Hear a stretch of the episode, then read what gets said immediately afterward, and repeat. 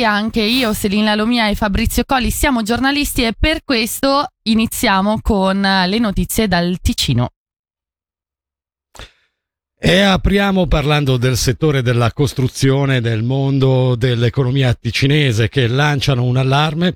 Gli appalti pubblici stanno diminuendo, una situazione che con un settore privato decisamente infrenata potrebbe diventare pericolosa. A rendere pubbliche queste apprensioni in una conferenza stampa congiunta la Camera di Commercio ticinese la Società Impresari Costruttori, l'Unione Associazione dell'Edilizia e l'Associazione Professionale di Controllo che hanno voluto rendere pubbliche appunto queste preoccupazioni sul settore. Sentiamo Mauro Galli, presidente della Società Impresari Costruttori Ticino, in un estratto delle interviste che vi proporremo più diffusamente nel corso della seconda ora di A2 News. Noi abbiamo visto che dall'inizio dell'anno fino ad oggi sugli appalti pubblicati settimanalmente sul foglio ufficiale cantonale c'è una mancanza di appalti proprio per le nostre piccole e medie imprese di costruzione, vale a dire gli appalti che di solito vengono messi a concorso dai comuni, dagli enti pubblici, dalle associazioni, appunto appannaggio normalmente del, del tessuto di piccole e medie imprese di costruzione del Canton Ticino e che fanno di solito anche una buona parte del fatturato di queste imprese imprese. Ci sembra di capire che gli enti pubblici in questo momento sono un po' troppo prudenti, un po' troppo preoccupati, probabilmente non procedono alla pubblicazione di quegli investimenti e di quegli appalti che magari già hanno con i crediti vuotati nel cassetto, ecco, che, che potrebbero andare in appalto quanto prima. Parliamo ora di hockey in un intreccio tra sport e cronaca. L'Ambripiotta questo pomeriggio, oltre a fornire novità sul fronte sportivo che riporteremo nell'edizione di A2 News Sport intorno alle 18.40, ha esposto la propria situazione finanziaria, i propri obiettivi e le novità. Nel giro di due mesi il club bianco-blu farà fronte a tutte le pendenze con le ditte che hanno lavorato alla costruzione della Gottardo Arena.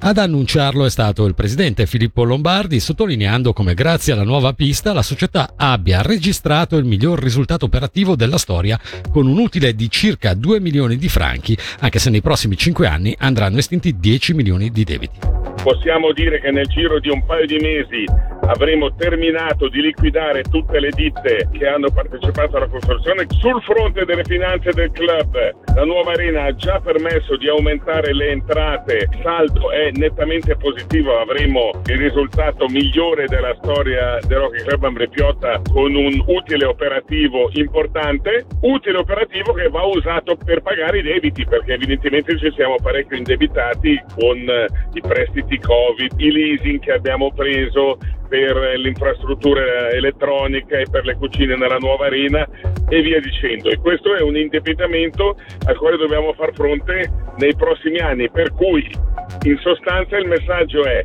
non siamo eh, di sicuro alla canna del gas, ma non è neanche vero che possiamo permetterci di spendere e espandere come vogliamo. A Locarno è stata invece inaugurata la nuova sede dell'ufficio postale. I lavori iniziati a gennaio hanno permesso di ottimizzare gli spazi unendo i classici servizi postali con la presenza fisica del personale a servizi più tecnologici per sbrigare le faccende in maniera autonoma e rapida. Noi abbiamo intervistato la responsabile del settore di filiali Ticino Nord, la Rachele Ebsord, che ci parla della strategia di rinnovo di 26 filiali della posta in tutto il Ticino. Ticino.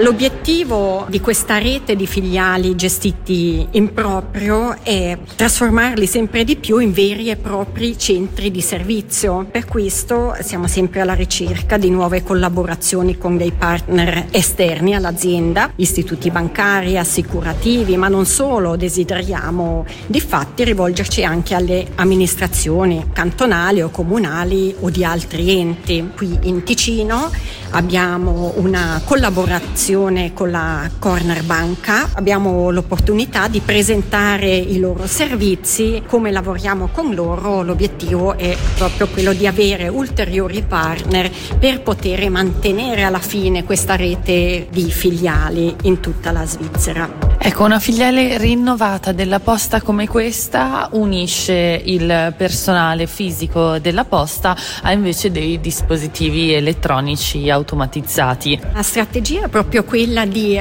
poter, nel limite del possibile, accontentare tutti i clienti, cioè sia il cliente eh, il quale utilizza i mezzi informatici, i mezzi digitali, che il cliente che eh, viene ancora in posta fisicamente a fare i propri pagamenti, inviare eh, lettere e pacchi. Difatti abbiamo diversi apparecchi eh, che mettiamo a disposizione. Se pensiamo al MyPost 24, un apparecchio disponibile 24 ore su 24 sull'arco di tutta la settimana per depositare pacchi, per spedirli autonomamente oppure per ritirare pacchi in arrivo. Abbiamo poi anche degli eh, apparecchi per fare i pagamenti. Questo sgrava anche i dipendenti un pochino? Le attività dei dipendenti chiaramente sta mutando in questi ultimi anni, se prima era eh, più un, un servire il cliente, ora si passa appunto più nella direzione della consulenza. Sta variando questa attività del nostro personale e diventa sempre più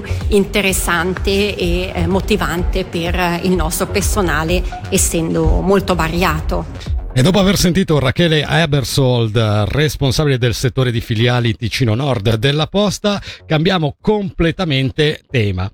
Si è aperto il processo nei confronti di un uomo e una donna responsabili di un traffico di cocaina da oltre 100 kg. Si tratta di un 45enne e di una 34enne residenti nella Svizzera tedesca fermati il 15 aprile 2022 a Stabio con 15 kg di cocaina nelle loro vetture. Dalle indagini, come riportato dalla RSI, emerso come quel viaggio fosse soltanto l'ultimo di una lunga serie di trasporti in partenza dal Belgio e diretti al nord Italia, ad Alessandria. Entrambi rischiano più di 5 anni di carcere e la sentenza è attesa per domani. E a proposito di cronaca giudiziaria, notizia di oggi che le carcerazioni nel concordato della Svizzera centrale e nord-occidentale e nel concordato latino di cui fa parte il Ticino sono aumentate rispetto al 2021 del 7% e del 9%. A marzo di quest'anno il Ticino contava 74 persone in carcerazione preventiva e di sicurezza, di cui un quarto aveva un'età compresa tra i 18 e i 24 anni. 54 di loro erano stranieri con permesso di dimora. Torniamo ora nel Locarnese dove si parla ancora di aggregazioni. Ad affrontare il tema sono stati i presidenti dei consigli comunali di Locarnese e Valli riuniti in un incontro martedì scorso. A volerlo fortemente organizzato dal primo cittadino di Locarno, Mauro Belgeri. Sentiamolo nell'intervista di Michele Sedili.